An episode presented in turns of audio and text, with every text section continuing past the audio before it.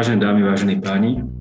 Vítam vás na dnešnej diskusii s názvom Ako chrániť ľudí pred vysokými cenami energií.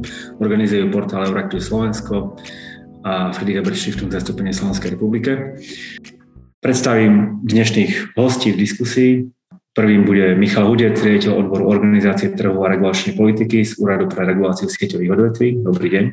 Dobrý deň, prejem, ďakujem za pozvanie. Veľmi pekne ďakujem za účasť pani Petre Čakovskej, Petre Vargovej Čakovskej, projektovej manažerke spoločnosti ochrany spotrebiteľov. Dobrý deň. Dobrý deň. A v neposlednom rade Dušane Dokupilovej, výskumnej pracovičky Centra spoločenských a psychologických vied Slovenskej akadémie vied. Dobrý deň. Dobrý deň a ďakujem za pozvanie. Ďakujem, moje meno je Radovan Gejson z portálu Veraktu Slovensko a budem túto diskusiu moderovať. Skôr ako sa dostaneme k téme diskusie, dám ešte slovo Robertovi Žalnimu z Friedrich Ebert Stiftung Slovensko. Nech sa páči. Ďakujem pekne. Mm, ja naozaj len v krátkosti asi 6 vied poviem, lebo tak všetci čakajú na ceny a tu sú povolanejší k ním budú hovoriť. Jedna vec je, že sa zdá, že O tých cenách sa hovorí už pol roka minimálne a do kolečka, ale platí taká zásada v komunikácii, že sedemkrát treba niečo povedať zrozumiteľne, aby sa to dostalo ku ľuďom. Tak verím, že budeme teda múdrejší po tejto debate viacej a viac istoty mať. A druhá vec je možno ešte dôležitejšia pre mňa, ona sa týka cien, ale nepriamo, ale myslím, že je dôležité ju povedať, lebo sa rozširuje taký obraz, alebo sa uchytáva, že za tými vysokými cenami nie je, nie je vojna, nie sú nejakí autokrati alebo tí, čo ťažia tie energie a špekulanti na burze, ale je nejaký, nejaká zelená politika Európskej únie. No a to by sme mohli akože akceptovať, keby sme si povedali, že nemáme problém s klímou, hej, že nemusíme zásadne konať. No a ja mám len poviem pár takých 3-4 zaujímavé údaje, ktoré som si prečítal asi pred 4 dňami v rozhovore Nuriel Rubini je taký ekonóm, ktorý predpovedal finančnú krízu 2009, teraz napísal knihu o 10 najväčších hrozbách a on tam povedal také veci minimálne pre mňa, že ako, ako na margo toho, že či, či teda problém je vážny, tak jedna vec je, že, že v Las Vegas, ak vysychajú jazera a rieky, tak na, nachádzajú tam teraz tela vlastne kostry mafiánskych, teda vražd, obetí mafiánskych vražd. Druhá bola, že v Kalifornii predávajú farmári e, práva na využívanie vody, pretože je to lukratívnejšie, ako s tými hospodáriť, ako robiť polnohospodárske plodiny. Potom tá voda, neviem, či ide na nejaké bazény veľké, alebo proste neproduktívne využívaná. Tretí je, že na pobreží Floridy sa už nedajú poistiť, alebo ťažko sa poistiť. On hovorí, že nedajú sa poistiť domy vyslovene na pobreží Floridy. A štvrtý, že väčšina populácie USA sa bude musieť, to nehovorí presný údaj, ale možno, že do 2100 sa presťahovať na severozápad a na sever a do Kanady. Tak toto sú proste fenomény, ktoré čakajú v nejakej podobnej obmenenej podobe Európu. Teda vôbec nie je pravda, že netreba konať. A to som vlastne chcel povedať, že táto téza nesedí celkom a teraz už naozaj ku cenám a ďakujem pekne, že ste všetci tu a, a myslím, že to bude veľmi zaujímavé. Ďakujem pekne. Ďakujem pekne. Samozrejme ten úvod je viac než aktuálny, pretože to, čo sa dnes odohráva na Slovensku alebo všeobecnejšie v Európe s cenami energií, nie je nejaká náhla katastrofa. Je to vec, ktorú sme mohli do istej miery predpovedať. My sme vedeli dlhodobo, že Slovensko patrí medzi krajiny, kde domácnosti majú najvyšší podiel, alebo jeden z najvyšších podielov výdavkov na, na bývanie, vrátanie teda energií. Vedeli sme, že máme zastaraný bytový fond, vedeli sme, že máme problém s tzv. rodinnými domami, ktoré nie sú energeticky výhodné, teda nie sú energeticky efektívne a zároveň využívajú energie, ktoré sú do značnej miery závislé na fosílnych palivách. Vedeli sme, že tie fosílne palivá môžu mať veľmi, veľmi volatilnú cenu. Čiže všetky tieto veci sme vedeli, napriek tomu Slovensko dlhodobo nepatrilo medzi, nazveme to, pionierov energetickej udržateľnosti. Skôr sa viezol na vlne toho, že teraz tu máme lacný plyn, drevo sme vyhlásili za obnoviteľný zdroj energií a tým pádom je všetko v poriadku. Čiže na tento problém sme si zarábali už dlhšie a minimálne odkedy Rusko začalo agresiu voči Ukrajine, aj keď manipulácia s cenami začala už v podstate pred rokom. Asi aj mohli tušiť, že celá táto situácia v jednom momente dopadne na ramená domácnosti na Slovensku. A na rôzne domácnosti rôznym spôsobom samozrejme, pretože závisí, v akom type bývania žijete a, a tak ďalej, samozrejme od hladiny vášho príjmu. Minimálne pol roka, ako hovoril kolega Žalny, sa už bavíme o tom, ako by sme mohli pomôcť slovenským domácnostiam. No a posledné týždne povedzme, prenikajú na verejnosť informácie o tom, že nejaké formy pomoci by už mohli, by už mohli byť dostupné. Čiže v dnešnú diskusiu by som chcel venovať takým trom oblastiam. Prvou, prvou oblasťou je to, do akej miery to, čo aspoň zatiaľ vieme o plánovanej forme, o plánovaných formách pomoci domácnostiam, je skutočne, skutočne účinné, čo tým domácnostiam naozaj pomôže predtým, aby kvôli vysokým cenám energii upadli buď ešte do hlbšej, alebo sa dostali pod hranicu chudoby. Druhá otázka sa týka efektívnosti pomoci a do akej miery dotovať existujúcu spotrebu a do akej miery sa sústrediť na podznižovanie spotreby alebo alternatívne zdroje.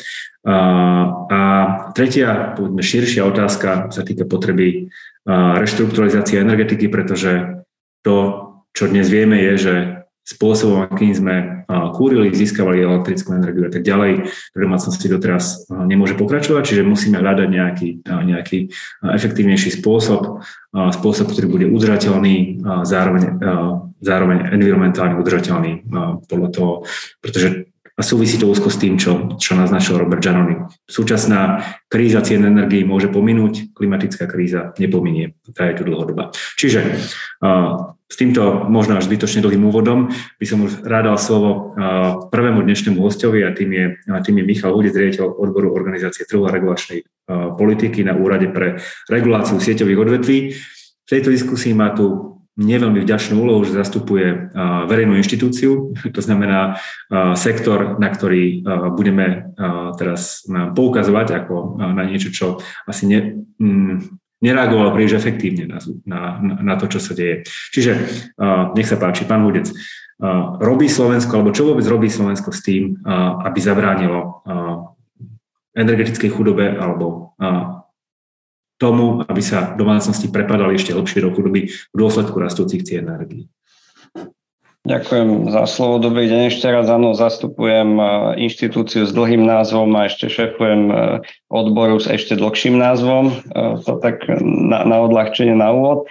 Čiže to, čo robíme, ja by som to povedal tak, že Celé Slovensko sa snaží v prvom rade, a to je vec každého koncového odberateľa energii, zorientovať v tej novej situácii a pevne verím, že aj preskúmať nejaké možnosti zefektívnenia svojho vlastného nakladania s energiami. To je, to je to, čo vie spraviť každý z nás, bez ohľadu na to, že či reprezentujeme štátnu inštitúciu, pracujeme v školstve, v súkromnom sektore sme na dôchodku alebo na rodičovskej dovolenke, alebo, alebo sme možno, že ešte ako, ako deti e, niekde v tej svojej detskej izbe. Čiže e, ja by som povedal, že tá súčasná situácia e, to dobré, čo prináša, je možno, že taký nejaký apel na svoje vlastné správanie a svoje lepšie pochopenie energetickej spotreby.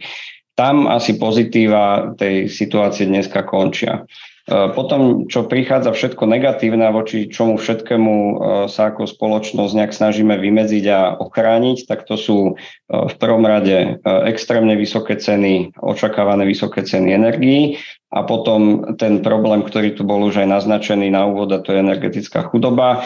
To je taký, že dlhodobejší štruktúrálny problém. Ja by som to teda rozdiel na dve časti že e, to aktuálne, čoho sme dneska svedkami, keď si otvoríme e, noviny, weby, e, televíziu, tak to sú nejaké extrémy na veľkoobchodnom trhu s elektrinou, s plynom, ktoré majú potenciál veľmi neblaho sa preniesť aj do koncových účtov pre koncových odberateľov energii. To je záležitosť z roku 2022.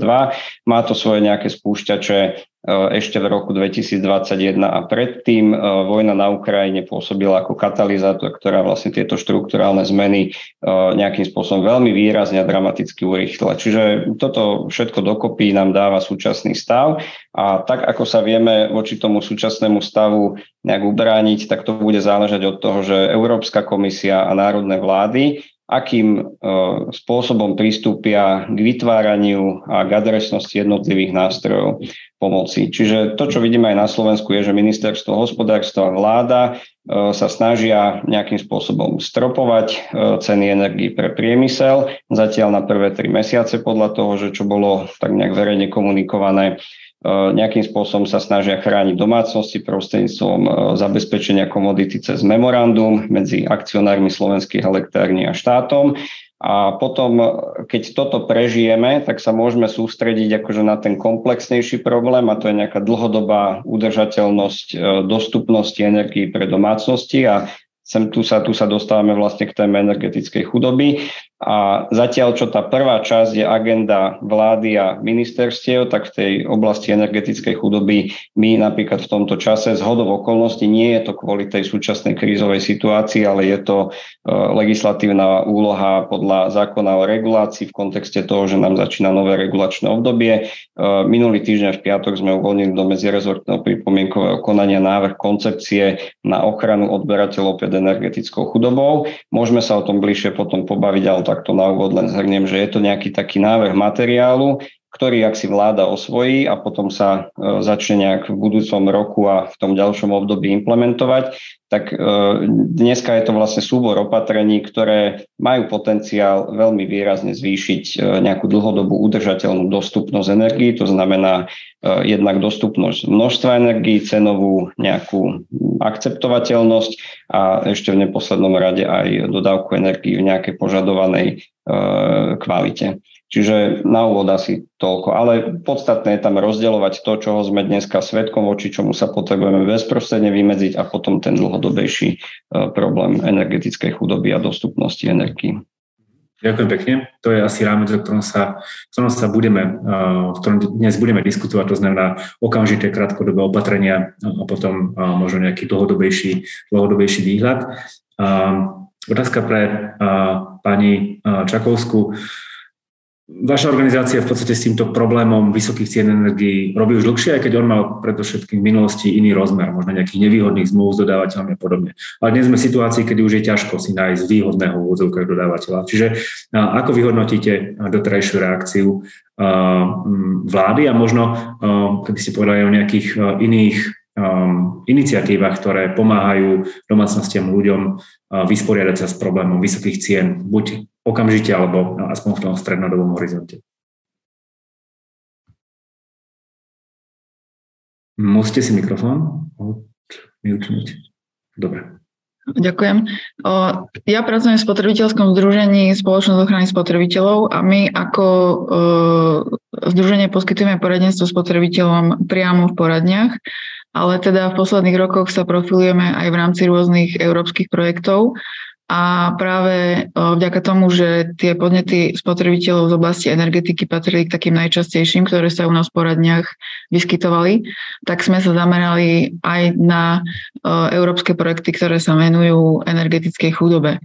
Tá energetická chudoba, ako povedal pán Hudec, nie je nejaký novodobý fenomén, pretože vlastne v rámci projektu Nástroje riešenia energetickej chudoby, ktorý sme začali v roku 2019, sme vlastne zmapovali rôzne zraniteľné komunity na Slovensku a snažili sme sa im aj ukázať, akým spôsobom dokážu, dokážu v rámci svojich domácností ušetriť. A na základe týchto poznatkov sme potom aj pripravili mm, súbor opatrení, ktoré sme sa snažili presadiť na rôznych ministerstvách a iných vlastne štátnych orgánoch, aby teda sa týmto programom začala zaoberať aj naša vláda, pretože už vo svojom svojom programovom vyhlásení na obdobie roku 2020 až 2024 sa zaviazala, že dôsledne ekonomicko-sociálne posúdi rozsah energetickej chudoby, identifikuje energeticky chudobného spotrebiteľa, zavedie osobitný prístup k energeticky chudobným spotrebiteľom a teda zvýši dôraz na politiku energetickej efektívnosti tým, že budeme lepšie využívať regulačné nástroje a teda mm, cenotvorbu a postupnú dereguláciu v tomto sektore. Musím ale povedať, aj keď tento projekt skončil a v súčasnosti realizujeme ďalší energetický projekt, ktorý je zase zameraný na samú výrobu energie a teda na lepšie sprístupnenie hlavne obnoviteľných zdrojov energie domácnostiam, že tento svoj záväzok z programového vyhlásenia vlády vláda a teda sa aj zodpovedné ministerstva nie veľmi plnia.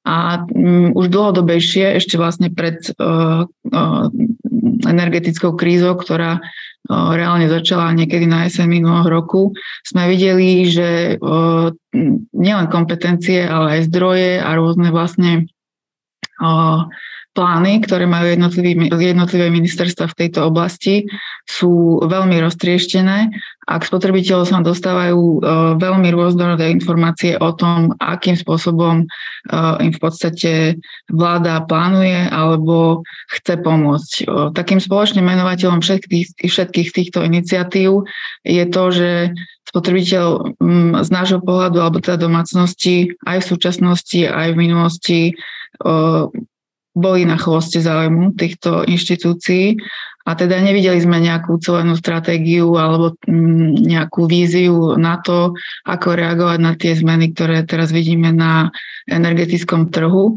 Napriek tomu, že vďaka tomu, že sme členom Európskej spotrebiteľskej organizácie, naozaj máme veľké množstvo informácií o tom, čo sa deje v iných krajinách, ako iné krajiny efektívne bojujú nielen s energetickou chudobou, ale aj s energetickou krízou a následne aj s našou závislosťou na ruskom plyne. Čiže nás naozaj veľmi mrzí, že tie naše odporúčania, ktoré sú naozaj overené v praxi v zahraničí, ostávajú, tak povediac, nevypočuté a naozaj mm, je veľmi ťažké čokoľvek presadiť v prospech domácnosti. Napriek tomu, napríklad, že sme videli v nedávnom, teda pred krátkým časom, že vláda sa rozhodla pomôcť takému gigantu, ako je SPP, obrovskou dotáciou vo výške 500 miliónov eur. Čiže mm, aj keď by som mala spomenúť, asi o tom budeme potom podrobnejšie hovoriť neskôr, Máme dostupné v podstate tri štátne podporné schémy, zelenú domácnosť a obnov dom a potom ešte aj štátny fond na rozvoj bývania pre bytové domy. Musím povedať, že všetky tieto tri nástroje sa, tak povediac, keď hovoríme o nejakých nízkoprímových domácnostiach alebo teda aj štandardných domácnostiach, míňajú účinku pretože naozaj sú nastavené tak, že z nich profitujú domácnosti, ktoré si môžu dovoliť spolufinancovanie nejakého zvyšovania energetickej efektívnosti svojich obydlí a takisto vlastne nákup alebo teda tie počiatočné investície do obnoviteľných zdrojov energie. Čiže z nášho pohľadu naozaj je kľúčové a vyplynulo to z oboch spomínaných európskych projektov, na ktorých participujeme, je, aby sme si naozaj stanovili, aby energetická efektívnosť bola prioritou naprieč všetkými politikami, čiže napríklad energetická chudoba v súčasnosti nejakým spôsobom zasahuje do kompetencií šiestich alebo až siedmých ministerstiev, čiže naozaj je potrebné, aby sme na národnej úrovni mali nejakú celenú stratégiu a teda všetci sa spoločne naprieč všetkými inštitúciami, stakeholdermi dohodli, ako tento problém budeme nielen riešiť v nasledujúcich troch mesiacoch počas e, tejto kritickej zimy, ale dlhodobo, pretože naozaj je to dlhodobý problém. A aby som teda ten svoj úvodný vstup zakončila pozitívne, ja som naozaj veľmi rada, že o, takým koordinátorom riešenia tohto problému sa stalo URSO, pretože viem, že to nebolo jednoduché a teda nebolo ľahké uh, jednak pripraviť a presvedčiť ostatných stakeholderov, že už som byť tým, kto bude uh, nejakým iniciátorom prípravy koncepcie na ochranu spotrebiteľov pred energetickou chudobou, čiže hodnotím veľmi pozitívne, že, že tento materiál je v medzi pripomienkovom uh, konaní a teda verejnosť aj odborná, aj laická sa k nemu môže vyjadriť. A zároveň by som chcela aj uh, zvýrazniť ďalšie pozitívum, ktoré vlastne URSO v prospech spotrebiteľov zaviedlo, pretože už niekoľko um, už nejaký čas je spotrebiteľom v rámci URSA k dispozícii aj energetický ombudsman, ktorý im pomáha riešiť rôzne spory, ktoré môžu mať s dodávateľmi energií a naozaj aj toto je jeden z nástrojov, ako spotrebiteľom konkrétne a v reálnom čase pomôcť. Ďakujem pekne a určite sa ešte dostaneme potom aj k tým konkrétnym príkladom a odporúčaniam a, a určite budeme hovoriť aj o tom, či koncepcia boja s energetickou chorobou prinesie povedzme, že lepšiu koordináciu a, a, a menej informačného zmetku. A teraz by som mala dala slovo pani Dokupiloj. Otázka pre ňu je, či vieme vôbec dnes povedať, do akej miery energetická chudoba ohrozuje ľudí na Slovensku, koho ohrozuje najviac, či vôbec máme po tých predchádzajúcich výskumoch zmapované, zmapovaný tento problém. Skôr ako vám na slovo ešte pripomínam našim, našim účastníkom Zoom, že otázky môžu klásť prostredníctvom Q&A, ktoré nájdú na spodku svojho, svojho Zoom okna. To znamená, že môžete, môžete tam písať otázky, ja ich potom budem postupne klásť našim panelistom.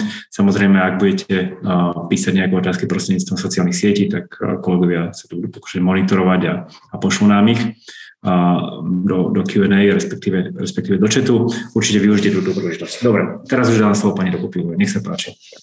Ja by som mohla, by som ste zareagovala na to, čo ste hovorili predtým o ako keby neefektívnych opatreniach, ktoré boli predtým uh, robené na Slovensku. Ale ja by som chcela zdôrazniť, že e, vzhľadom, chcem reagovať na to, že URSO minulý rok zastropoval ceny energií pre rok 2022. A ja to pokladám za jedno z najlepších riešení, aké URSO mohlo spraviť, kvôli tomu, kvôli situácii, aká je na Slovensku.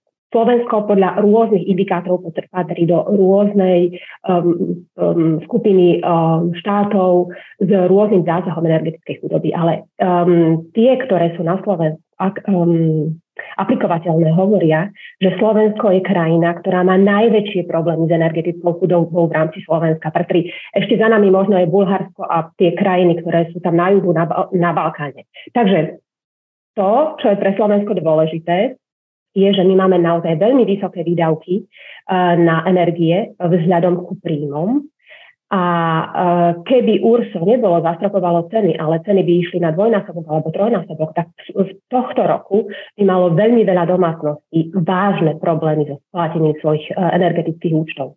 Čiže to, že v minulosti, alebo teda na tento rok URSO zastropovalo ceny, nie je rozhodne efektívne riešenie že stropovať ceny energie nie je dlhodobé riešenie, ale v tej situácii, v ktorej sme boli pred rokom, tak e, to bolo také zrejme najudržateľnejšie riešenie pre celú spoločnosť. A ako to na Slovensku vyzerá s energeticky chudobnými ľuďmi? Mm, my máme nejakú definíciu energetickej chudoby, ktorá hovorí o tom, e, že, že kto je energeticky chudobný. Táto definícia tak dosť e, vágne alebo široko položená, ale mm, nech je tá definícia akákoľvek, tak my vieme, kto sú energeticky chudobní. Väčšinou sú to ľudia, ktorí sú e, súčasne, ako sú, sú energeticky chudobní, sú aj príjmovo chudobní. To znamená, to sú ľudia, ktorí majú nízke príjmy. Ale e, toto je iba jedna časť ľudí, ktorí sú energeticky chudobní. Možno, že iba polovica zo všetkých ľudí, ktorí majú problémy s energiami, sú súčasne aj príjmovo um, chudobní. My máme potom ešte veľkú skupinu ľudí, ktorí majú pomerne dobré príjmy, ale vzhľadom na to, ako vyzerá ich um, domácnosť, tak majú veľmi vysoké náklady na energie. Uh, ide o to, že ich domácnosť je mnohokrát veľmi energeticky neefektívna. To znamená, um, majú, je to starý dom, ktorý je rekonštruovaný. Um, a toto je ten najväčší problém a ten, ten, to, čo by bolo treba primárne riešiť pri riešení energetickej chudoby. Že um, my, um, pýtali ste sa, že ktoré skupiny ľudí patria uh, k energetických chudobným, ale tu je Tie skupiny ľudí môžu byť rôzne. Mm, vieme, že ľudia, ktorí majú nízky príjem, to znamená, že jednorodičia, e, ľudia, ktorí bývajú sami v domácnosti, dôchodcovia, tí patria určite do tejto skupiny. Ale do tejto skupiny nám môžu padnúť aj ľudia, ktorí normálne, že prac, dvaja pracujúci ľudia, ktorí akurát bývajú v dome, ktorý je postavený v roku 1950, nikdy neprešiel žiadnou rekonštrukciou a preto majú obrovské výdavky za energie, hoci ich príjem nie je až taký zlý. Takže toto, toto sú ďalšie skupiny, ktoré patria medzi energeticky chudobných ľudí. A problém energetickej chudoby je u nás skôr taký regionálny, čo je už previazané aj s tým, že máme regióny, kde možno aj v dôsledku nejakého informačného alebo vzdelanostného problému ľudia si neuvedomili, že tie domácnosti, ktoré, žijú, tak je nevyhnutne nutné zatepliť. Ale v, v zásade je to problém aj toho, že tí ľudia nemajú dostatok finančných prostriedkov na to, aby si zvýšili energetickú efektívnosť. Alebo aj si kúpili nejaký nový spotrebič, ktorý má oveľa menšiu uh, spotrebu, ako um, je, má jeho 15 rokov stará chladnička. Takže skrátke. Ďakujem pekne. Dávam samozrejme príležitosť na, na reakcie. Zájomne vidím, že hm, pán Hudec už sa hlási. Takže dám slovo. Opäť iba pripomínam pre divákov, ak chcú položiť otázku, tak ich môžu položiť prostredníctvom funkcie Q&A. Zatiaľ nech sa páči, pán Hudec. Ďakujem. Ja len jedno také veľmi drobné upresnenie k tomu, čo pani Dokupilová hovorila.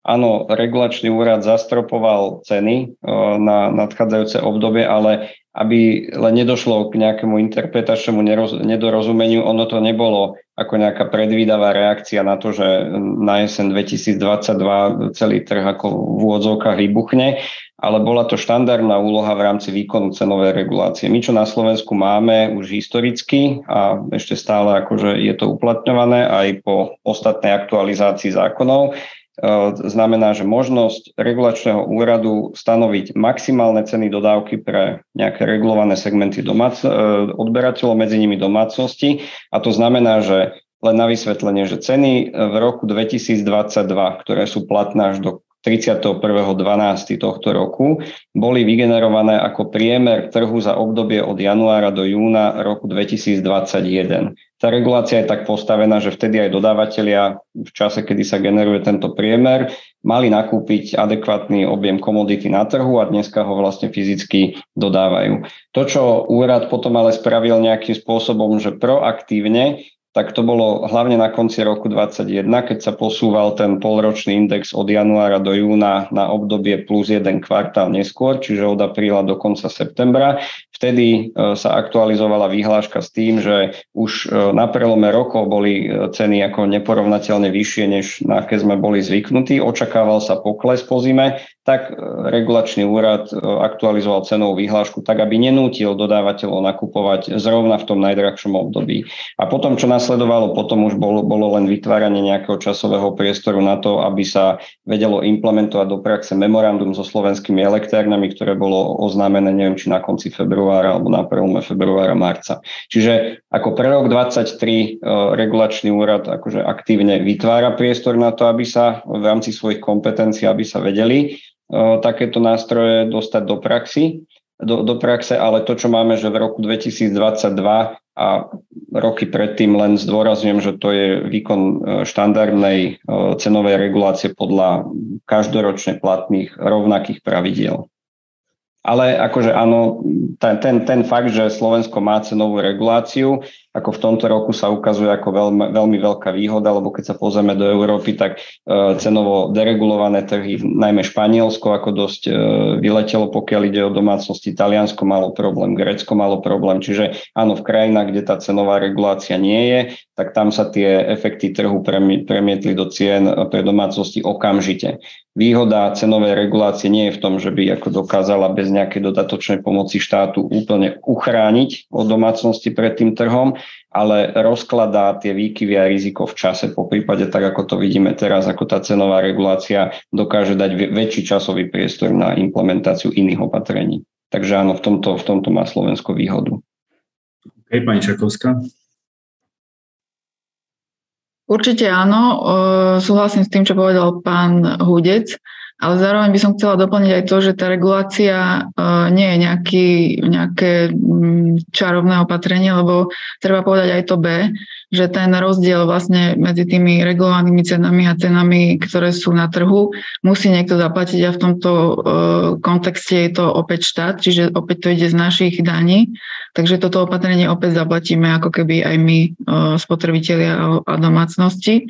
A zároveň treba povedať, že od 1. januára ak by teda nedošlo k tým cenovým výkyvom a nezačala by vojna na Ukrajine, tak by sa Slovensko tiež pridalo k krajinám, kde vlastne by sme začali mať deregulovaný trh s energiami Dosť dlho sme o to bojovali, dosť dlho sme sa na to pripravovali. Teraz vlastne v tejto situácii to nedáva zmysel, ale malo by teda platiť, alebo malo by byť povedané aj to, že táto situácia tu nebude navždy a teda uh, aj tá deregulácia cien nás uh, v nejakom momente uh, nakoniec neminie a teda netreba sa spoliehať len na to, že tu takýmto spôsobom budeme dlhodobo pokračovať ďalej. Áno, pani Dokupilová.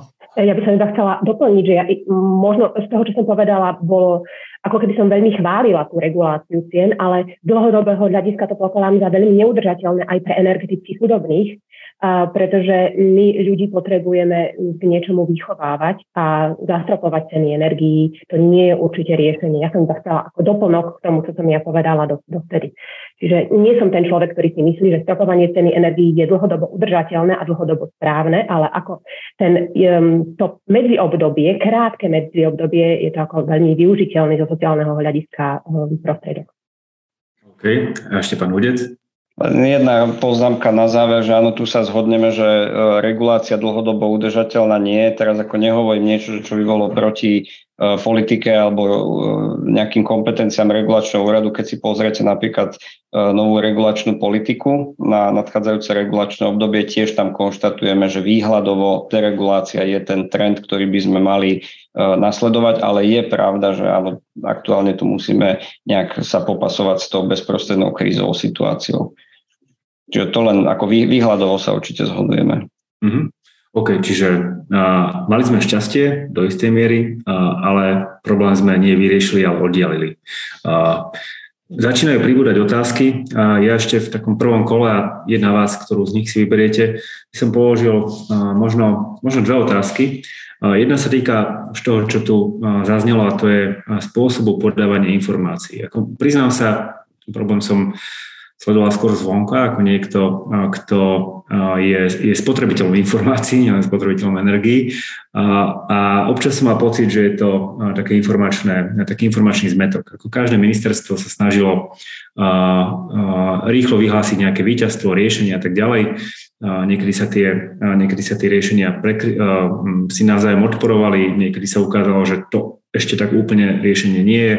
Keď si to porovnám so situáciou, dajme tomu v Nemecku alebo aj v Čechách, kde existuje kampaň, ktorá hovorí alebo sa snaží radiť ľuďom, ako sa vysporiadať s touto energetickou krízou, ako povedzme ušetriť energiu, ako nájsť nejaký, nejaké výhodnejšie zdroje energie a tak ďalej, tak Slovensko v tomto výrazne zaostáva. Viem, že sa pripravuje nejaká forma komunikačnej kampane, ale zatiaľ. A to vyzerá skôr ako zmetok, ktorý prispieva k neistote. A neistota je asi to, čo dnes domácnosti najviac trápi, pretože naozaj, ako sme už povedali, tie energie, tie energie um, sú, veľkú, sú veľkou časťou ich výdavkov. Čiže moja otázka je,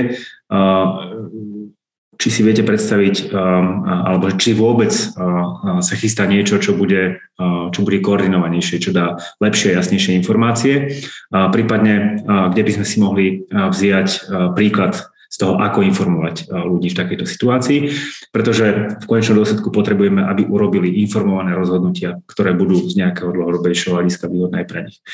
Druhá časť sa týka potom koordinácie medzi, medzi rezortami.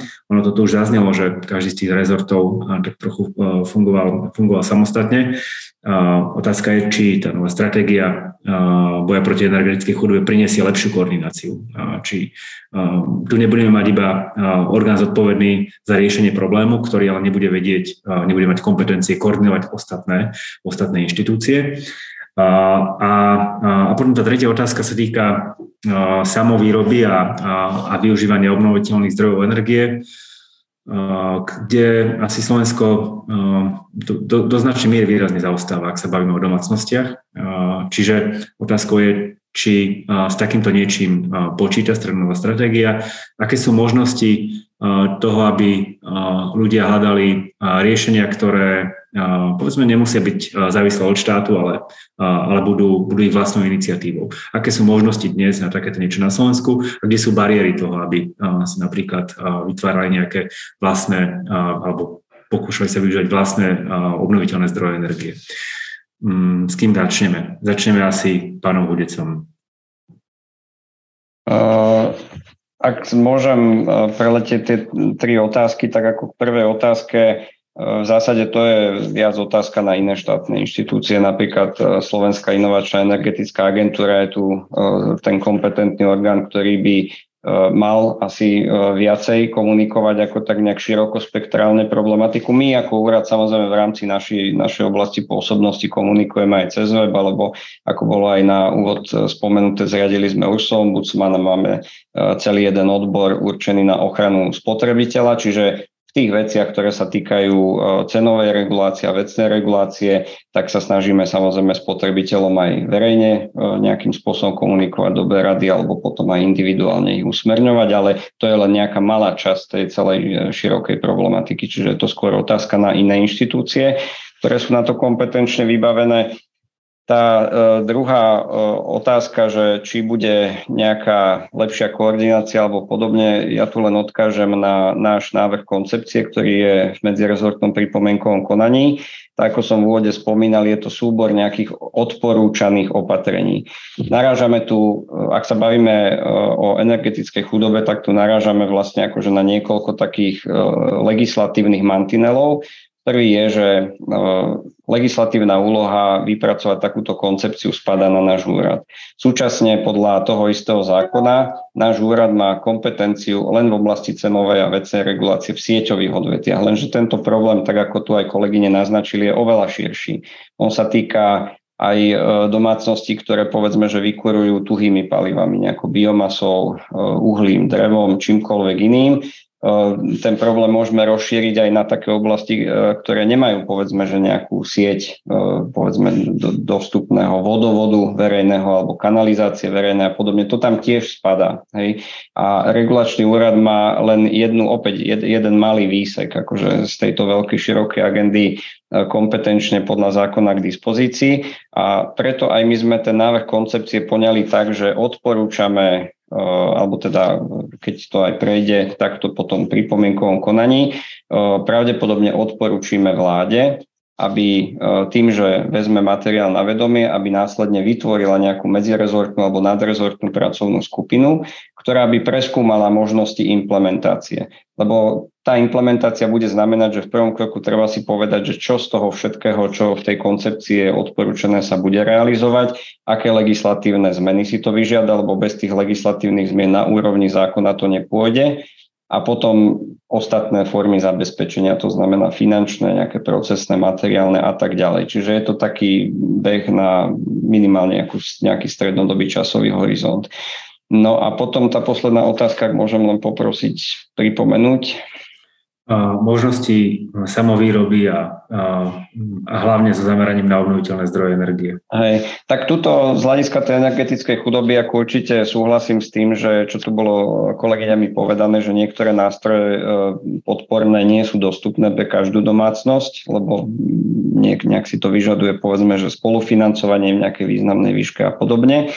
Čiže e, toto je akože jedna bariéra, ktorú musíme odstrániť, ale potom pokiaľ ide o kompetencie nášho úradu, tak e, od 1.10. máme e, nové e, znenie zákona o energetike, zákona o regulácii, ktoré prináša vlastne do právneho rámca aj termíny ako energetická komunita, zdieľanie energie, elektriny a tak podobne.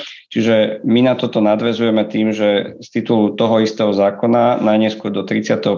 marca budúceho roka vydáme novú vykonávaciu výhlášku o pravidlách trhu s elektrinou. Tam sa budeme snažiť už nastaviť aj niektoré základné procesy tak, aby domácnosti sa mohli združovať v rámci týchto energetických komodít, e, komunít, aby mohli zdieľať elektrínu, ktorú si vyrobia e, povedzme vo vlastných fotovoltických e, zdrojoch na strechách alebo z nejakých iných zdrojov, aby mohli ako pracovať povedzme s nejakým batériovým úložiskom a tak podobne. Čiže je to téma, ktorá je v začiatku, treba si na tie pravidla počkať do marca, ale ako určite ako úrad evidujeme túto tému ako dôležitú a snažíme sa ako vo vyhláške v nejakom prvom kroku dať základný rámec a potom, keď uvidíme v priebehu budúceho roka, že aký je vôbec záujem o tie energetické komunity, aké sú nejaké nejaké čísla, ktoré sú za tým, aké množstva elektriny sú za tým. Potom sa samozrejme nebránime nejakej dodatočnej úprave, tak aby sme viac vyšli v ústretí ako tomuto segmentu. Hm, ďakujem pekne, dám slovo pani Čakovské. Zároveň uh, využijem jednu z otázok, ktorá prišla, uh, kde sa účastník pýta, či máme v súčasnom slovenskom právnom prostredí možnosť rozvíjať, masívne rozvíjať energetické komunity spoločenstva, alebo teda inak, v čom vy dnes vidíte najväčšie prekážky ich rozvoja? Ja by som možno začala ešte tou, tou, tým informačným šumom alebo tým informačným chaosom. Veľmi uh, pekný príklad sme videli včera napríklad vo večernom spravodajstve, kde na jednej stanici uh, novinári uh, informovali v negatívnom slova zmysle vyslovene strašili spotrebiteľov, že teda to zastropovanie cen energii ešte vôbec nie je také isté, ako sa nás možno snažia kompetentní presvedčiť.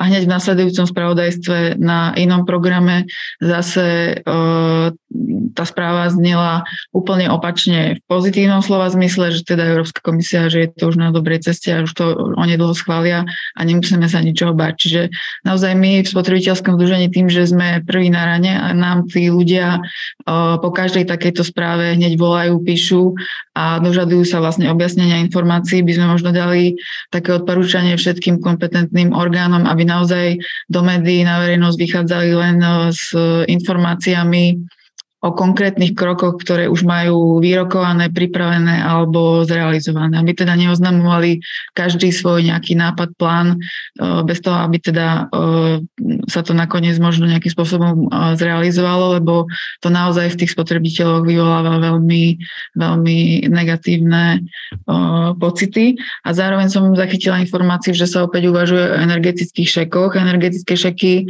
v mnohých krajinách boli používané používané alebo príjmané ešte počas koronakrízy. A naozaj, ak sa bavíme o energetickej chudobe, je potrebné, aby opatrenia, ktoré budú príjmané, alebo teda pomoc, ktorá bude pripravená, bola dlhodobá a systematická, aby tým domácnostiam pomohla sa z tej energetickej chudoby vymaniť. Energetický šek je jednorazový nejaký príspevok domácnosti, ktorý tieto atributy určite nesplňa. A zároveň, ako som to zachytila v médiách, opäť eh, je to vlastne plánované ako keby ako príspevok pre domácnosť, kde sa opäť eh, nezohľadí napríklad počet členov domácnosti, čo je kľúčové, hej, lebo eh, rodina s troma deťmi potrebuje úplne inú formu pomoci, ako napríklad seniorský pár.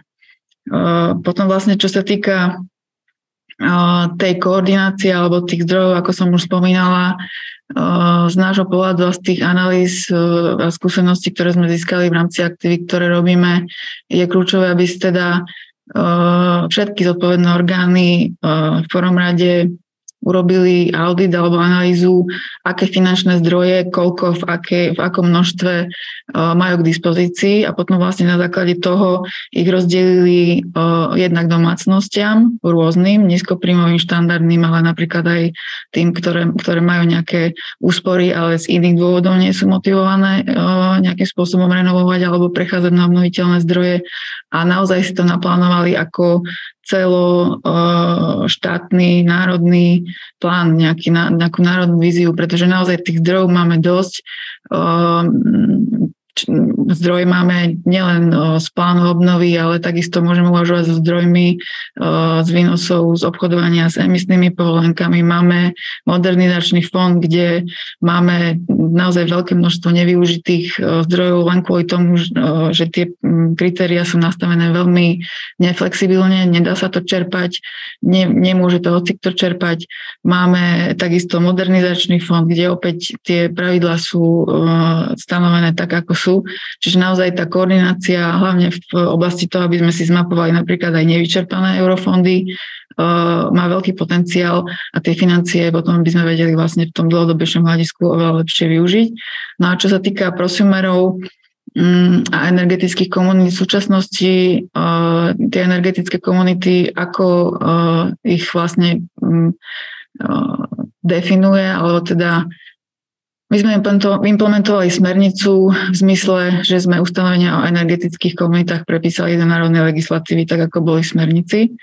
Ale tak ako to, to vnímame my, v tejto pozícii by sa mohli vlastne nájsť napríklad spoločenstva vlastníkov bytov alebo teda bytové spoločenstva e, bytových domov. Ale v súčasnosti napríklad tieto môžu čerpať dotácie len zo štátneho fondu rozvoja bývania a napríklad, keby sme sa bavili o OZE, o obnoviteľných zdrojoch energie, môžu tieto dotácie čerpať na fotovoltické e, panely, ale len ak spolu s tým spravia nejaké ďalšie dve opatrenia. Čiže okrem toho teda predtým si vymenia elektroinštaláciu alebo zateplia bytovku, čo, čo je pre nich uh, často demotivačné, lebo niečo z toho už spravili a v podstate už sú zateplení, už majú nové elektrozvody, už si vymenili výťahy a už by naozaj potrebovali spraviť len ten posledný krok k tomu OZE a práve vlastne také, kvôli tomuto takému uh, administratívnemu nastaveniu to urobiť nemôžu No a vôbec napríklad neviem predstaviť uh, zatiaľ v, v slovenských pomeroch, ako by napríklad takú energetickú komunitu vedeli založiť susedia v, na ulici v dedine, kde teda uh, by si vedeli takisto uh, na streche jedného z nich vytvoriť nejakú fotovoltickú elektráreň a produkovať si elektrínu sami. Čo sa ale týka tých prosumerov, naozaj v mnohých krajinách, a nielen v západnej Európy, ale aj v takých krajinách ako je Litva, Slovinsko, Portugalsko, kde naozaj uh, nie, sú to, nie sú to vyslovene bohaté krajiny. Uh, ten boom prosumerský už prebieha a hlavne vďaka tomu, že majú dobre nastavené štátne podporné schémy. Čiže naozaj v Litve, uh, v Slovensku, vidíme až 100%, 100% pokrytie nákladov pre domácnosti, ktoré chcú prechádzať na obnoviteľné zdroje, 100% pokrytie nákladov s tým spojených. A deje sa to často bez toho, aby tí spotrebitelia vôbec na svoj účet nejaké peniaze dostali, pretože vlastne sú tam zatvárané trojstranné zmluvy medzi spotrebiteľmi, dodávateľmi a teda nejakými ekofondami, z ktorých sa to, z ktorých sa to financuje a tieto, tieto dotácie sú vyplácané veľmi rýchlo. U nás e, to strašne dlho trvá a tam vlastne už do jedného mesiaca uh, viete tieto peniaze uh, teda nie dostať, ale čerpať a uh, tieto, tieto inštalácie prebiehajú. Ďalší problém uh, s prosumermi na Slovensku je ten, že naše distribučné spoločnosti sa uh, ako keby bránia pripájať prosumerov uh, do siete. Môže to trvať 3 a viac mesiacov, čo je naozaj veľmi demotivačné. Uh, takisto vlastne napríklad v Taliansku sú prosumery motivovaní tým, že majú nižšiu cenu elektriny. U nás, keď teda do siete odozdáte väčšie množstvo, ako ste plánovali, môžete naopak dostať za to ešte aj sankciu. Čiže to je naozaj veľmi veľká ďalšia bariéra, že prosumery finančne nie sú motivovaní k tomu, aby teda takéto možnosti zvažovali. No a ďalší veľký, veľmi veľký Problém, ktorý vidíme v praxi a s ktorým sa na nás ľudia obracajú, je ten, že v súčasnosti napríklad domácnosť rodiny dom, ktorá sa rozhodne, že chce prejsť na teplné čerpadla alebo na fotovoltiku, nechá si vypracovať ponuku v piatich rôznych dodávateľských firmách a napríklad konkrétne v prípade tej fotovoltiky môžete dostať cenovú ponuku, kde cena za 1 kW pík vám lieta o 2000 eur.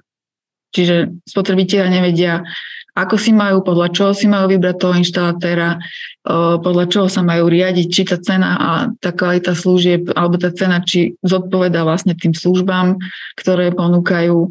Nemajú dostatok informácií o týchto, o týchto technológiách, nemajú sa kam obrátiť.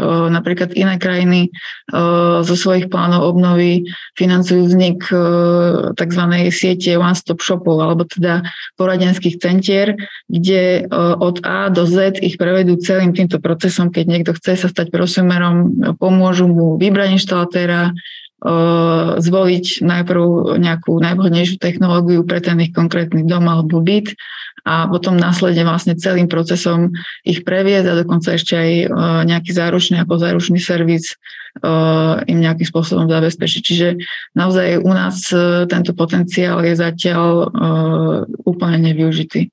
A ešte možno spomeniem ďalší pozitívny príklad z Litvy, kde naozaj ten prosumerský boom sa veľmi v posledných rokoch rozbehol, možno aj vďaka tomu, že je to krajina, ktorá má hneď, e, ktorá má za suseda Rusko a má s ním e, tú históriu, ktorú má, čiže oni na tom začali, oni začali pracovať na tom, aby sa oslobodili od závislosti od ruských palív už možno nejakých 10-15 rokov dozadu, vsadili vlastne na práve na samú výrobu energie a napríklad, kým ešte pred dvoma rokmi ste, teda bolo treba nejakých 100 administratívnych úkonov na to, aby ste sa mohli stať prosumerom, tak dnes je to už len 25% z toho. Čiže oni aj sa snažia odburávať e, byrokratické náležitosti a proste papierovačky na to, aby ten, kto sa chce stať prosumerom, sa mohol e, stať prosumerom rýchlo a ľahko.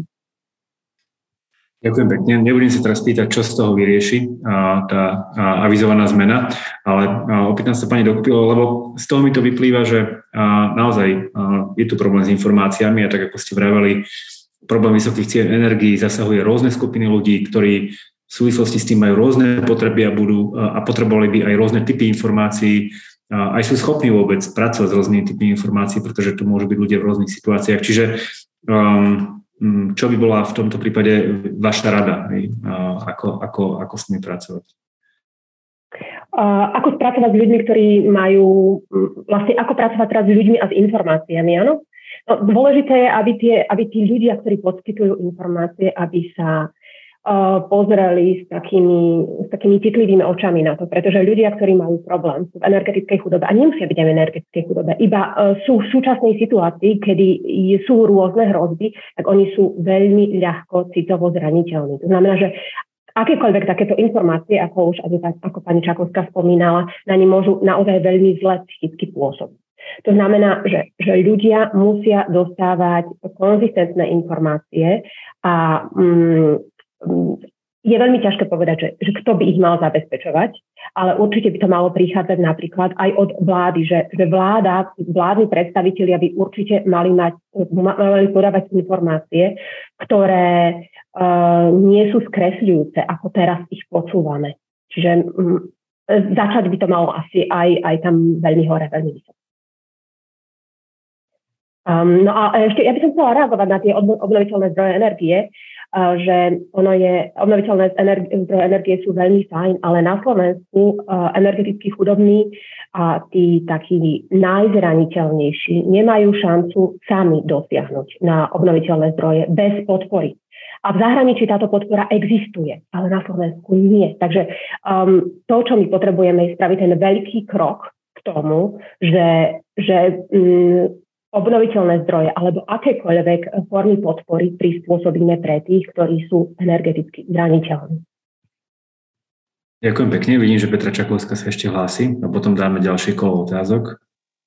Ja by som ešte možno uh, doplnila k tomu, uh, k tej komunikácii s energeticky chudobnými, lebo my sme teda uh, prešli regióny a boli sme s nimi v priamom kontakte, ale to bolo ešte pred uh, tým, ako prišli, prišiel ten narast cien energií minulý rok takým zaujímavým fenoménom bolo hlavne to, že ľudia, ktorí sú chudobní, sami seba nepovažujú za energeticky chudobných a m, teda sa aj hambia k tomu priznať. Čiže my sme na začiatku museli veľmi opatrne vážiť slova, aby sme e, vyslovene sa vyhýbať tomu, aby sme niekomu povedali, že vy môže byť, že vy splňate nejaké kritéria energetickej chudoby, lebo tí ľudia naozaj to nechceli počuť a často si to ani sami pred sebou nepriznali. A ešte možno taký ďalší uh, sprievodný fakt energetickej chudoby a možno aj také odporúčanie zase pre nejakých uh, policy makerov je ten, že riešenie energetickú chudobu by sme čím skôr mali aj, aj kvôli tomu, že spôsobuje viacero chronických zdravotných problémov, respiračné problémy, psych, psychologické a psychiatrické problémy alebo aj kožné problémy. A to zase znamená ďalšie náklady na systém verejného zdravotníctva. Čiže naozaj aj toto je, by mala byť jedna z motivácií, prečo tento problém čo najskôr začať fakt, že poriadne a systematicky riešiť. Ďakujem pekne. No, dostaneme sa teraz, vezme tri otázky, ktoré prišli od, od našich sledovateľov, účastníkov. Niektoré sú veľmi konkrétne a je na vás, ku ktorým sa budete chcieť vyjadriť. Prvá sa týka, teda prvá je hneď prvá otázka, ktorá prišla. Aké sú možnosti štátu na znižovanie alebo zastropovanie ceny tepla v systéme CZT v súčasnej situácii? Ďalšia otázka sa smeruje priamo na úrad, teda predpokladám, že na pána Hodeca. Prečo úrad tvrdí, že regulácia cien komodity je opodstatnená, keď práve rozhodnutie o zmene regulačného obdobia zmenilo ceny na trojnásobok. Je riešením nevydávať cenové rozhodnutia?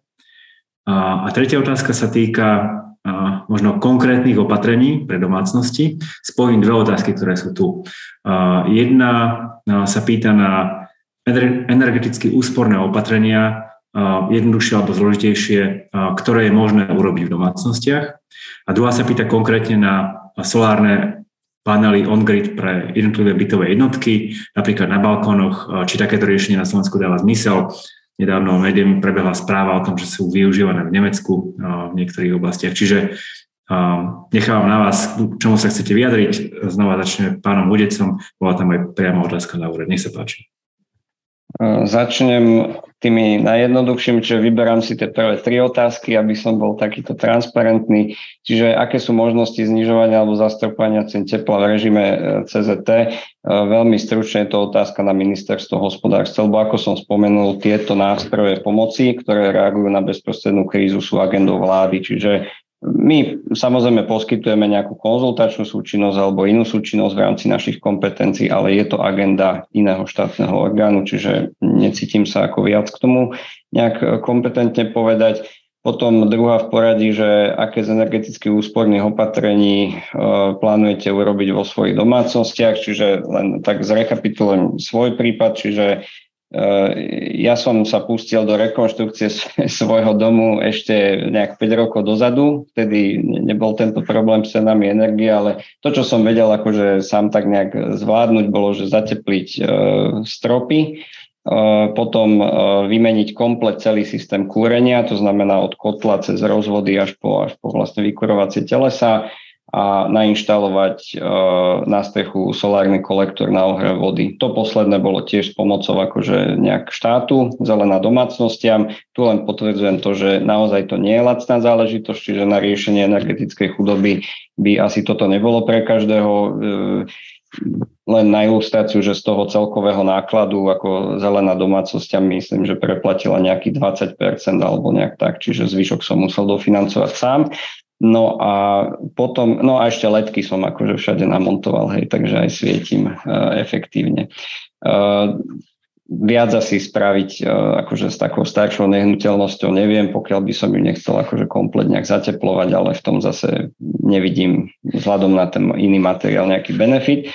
No a potom tá posledná otázka na úrad, že prečo tvrdíme, že regulácia cien komodity je opodstatnená zmena regulačného obdobia e, akože zvýšila ceny na trojnásobok. E, takto, e, aby sme si len ujasnili tie pojmy, že regulačné obdobie, to súčasné, by skončilo kríza, nekríza 31.12.2022. Čiže od 1.1.23 eh, by začalo nové regulačné obdobie bez ohľadu na to, že či nejaká kríza je alebo nie je. A tam len spomeniem, že regulačná politika sa chystala už v priebehu roku 2021. Bola tiež pri konaní. Regulačná rada to prijala eh, niekedy vo, vo februári tohto roku. Čiže to je k regulačnému obdobiu. Potom, čo asi to otázko bolo myslené, to je skôr posun indexového nákupného obdobia pre účely cenovej regulácie, čiže nie zmena regulačného obdobia, ale zmena toho indexového obdobia. Len zopakujem, že e, ten prvý posun, ktorý bol účinný, myslím, od 15.12. roku 2021, znamenal, že regulač- to indexové obdobie nezačína 1.1., ale až 1.4.22. Bolo prijaté ako najlepšie možné riešenie v kontexte vtedy dostupných informácií. Na prelome rokov 21-22 eh, ceny boli eh, v porovnaní s vtedajšími nejakými dovtedajšími cenovými úrovnami extrémne.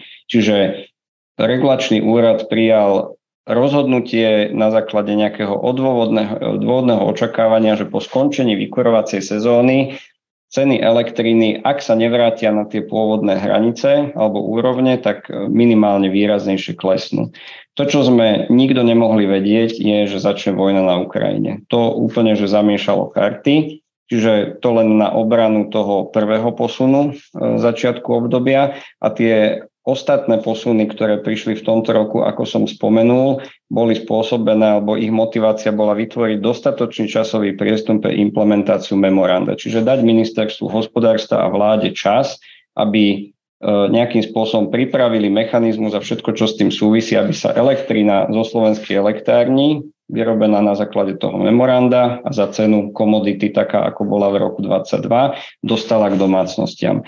A to sa ukazuje, že je aj pre budúci rok už nejakým spôsobom, e, ak nie už úplne, že e, dotiahnuté, tak minimálne v nejakej finálnej fáze doťahovania.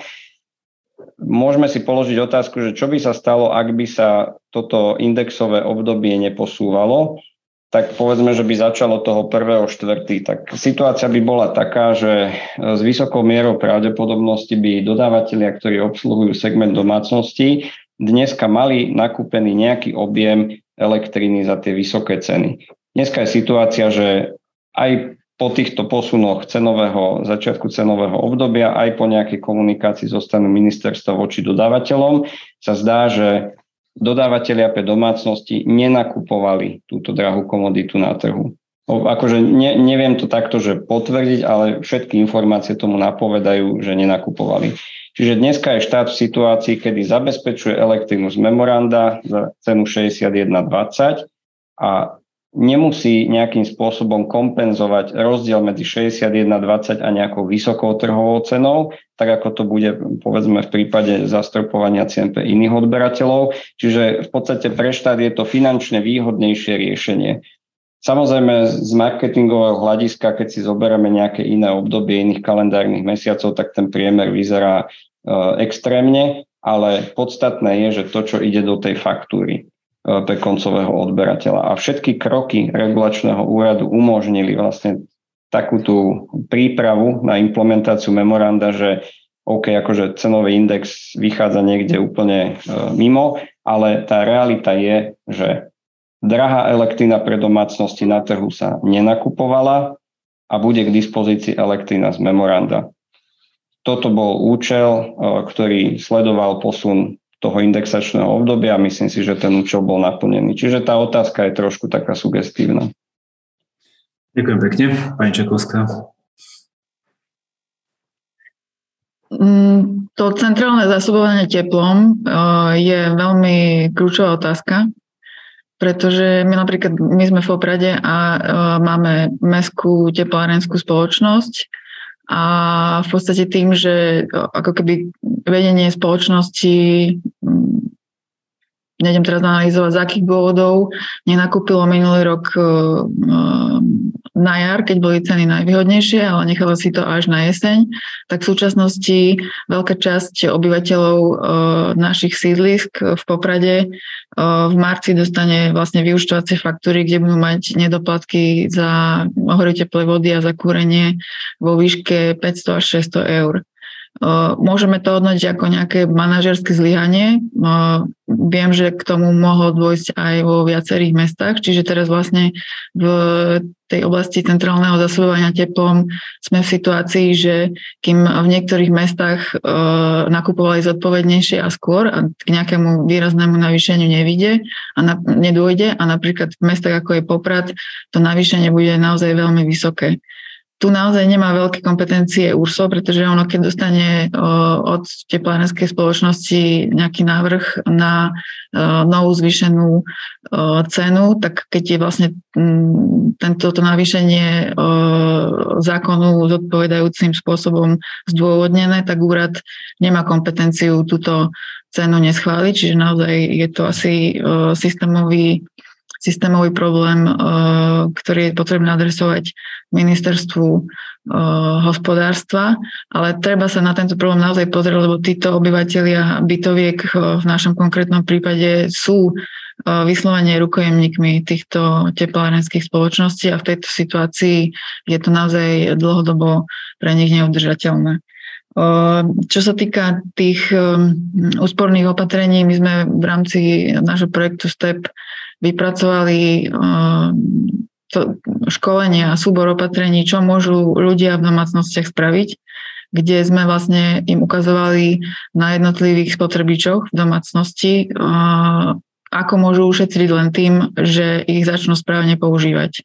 Pre, prešli sme si cez žiarovky, uh, umývačky riadu, stand-by režim, chladničky, mrazničky, sprchovacie hladice, splachovacie systémy a všade sme im vlastne ukazovali, koľko ušetria, keď napríklad vymenia sprchovú hlavicu za 20 eur, ktorá sa dá už kúpiť v Lidli s nižším prietokom vody ročne, koľko ušetria, keď vymenia klasické žiarovky 60 až 75 W za letky. A toto bol vlastne veľmi úspešný program a naozaj sa ukázalo, že lebo my sme sa zamerali na, na opatrenia, ktoré nevyžadujú žiadnu investíciu, čiže nešli sme do nejakých rekonštrukčných, renovačných projektov alebo do, do obnoviteľných zdrojov, ale vyslovene, koľko sa dá ušetriť tým, že pravidelne e, odmrazujete mrazničku, lebo námraza takisto zvyšuje jej spotrebu, e, koľko vlastne ušetríte, keď ju e, nedáte hneď úplne k stene, ale vzduch môže lepšie cirkulovať, keď tam tie veci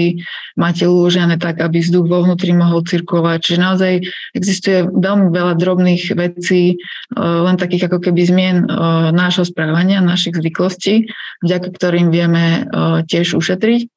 No a čo sa týka tých plug-in systémov solárnych do zastrčky na balkóny, my sme sa na to pýtali našich nemeckých kolegov, Nebudem sa tváriť, že tomu nejako veľmi dopodrobne rozumiem, ale ešte v lete sme publikovali k tomu na našom webe článok na základe toho, čo nám oni poslali, lebo tam to v jednej chvíli začal byť dosť veľký hit a tak si to vlastne nejakým spôsobom zanalizovali. A teda poslali nám informáciu, že solárne systémy plug and play sú drahšie ako klasické, majú podstatne dlhšiu finančnú návratnosť a podľa súčasných pravidel sa nesmú jednoducho zapojiť do siete cez elektrickú zásuvku. Preto vlastne Nemecké spotrebiteľské združenie odporúča spotrebiteľom radšej investovať do klasického solárneho zariadenia s odborne vykonanou inštaláciou. Ďakujem pekne, pani Dokupilová. No, ťažké je teraz už niečo dodať po tom, čo pani Čakovská vlastne povedala všetky možnosti, čo človeka napadajú, čo, čo sú ako naozaj efektívne riešenia. A mm, to, čo už ona povedala, dôležité je, koľko máme, koľko máme zdrojov finančných a keď tie finančné zdroje napríklad na rekonstrukciu nemáme, čo akože najefektívnejšie by bolo zre, zrekonštruovať svoj dom, to znamená zatepliť, e, vymeniť strechu a vymeniť okná, ale keď tieto uh, k dispozícii nemáme, tak zmene svoje správanie a aj zmenou svojho správania, takého, také tie drobné zmeny, že budeme uvedomelo vetrať napríklad, a, alebo znižíme si teplotu na sprchovanie, mierne si znižíme teplotu na mm, vykurovanie, um, tak už aj tieto môžu priniesť pomerne vysoké No, vzhľadom na, na náklady, ktoré do toho dávame, tak uh, prinesú pomerne vysoké návraty um, a ušetrenie energie. Um, no a to je asi vlastne všetko, lebo pani Čakovská spomenula. Mhm. Ďakujem pekne. Um, posledné dve otázky, ktoré zatiaľ máme od, od našich divákov. Jedna je um, pomerne špecifická a tiež sa nebudem tváriť, že viem presne o čom je, tak iba prečítam. V akom štádiu sekundárna legislatíva k zákonom 250 na 2012, regulácia, respektíve 251 2012 energetika Ide hlavne teda tomu divákovi, diváčke sa jedná hlavne o paragraf 2, písmeno B, bod 19, čiže zdieľanie elektriny. A druhá otázka sa pýta na to, čo môžu robiť samozprávy preto, aby možno uľahčili situáciu pre obyvateľov vo svojom meste, obci. A opäť môžeme sa baviť o krátkodobých a môžeme sa baviť aj o nejakých dlhodobejších, dlhodobejších opatreniach. Takže nech sa páči, kto by chcel začať.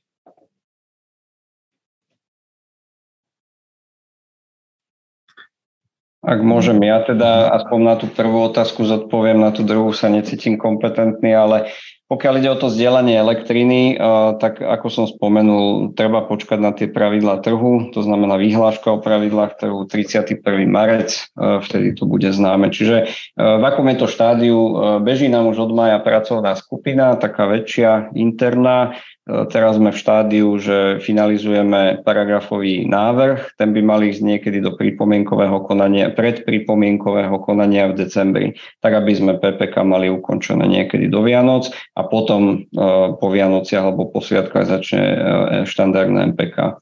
Takže taký stav zhruba.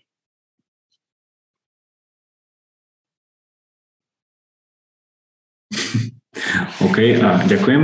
A k tej druhej časti a, samozprávy, pretože a, tak jednou vecou je, že sme sa prednedávnom, teda pred chvíľou sme sa bavili o teple a centrálnom zásobovaní teplom a o tom, že a, možno boli urobené zlé manažerské rozhodnutia a s čím sa už asi a, v tomto štádiu nedá veľa urobiť. No, ale no, možno sú veci, ktoré samozrejme môžu riešiť krátkodobo a, a stredne dlhodobo. Pani Čakovská, vidíte, že sa hlasí. Nech sa páči.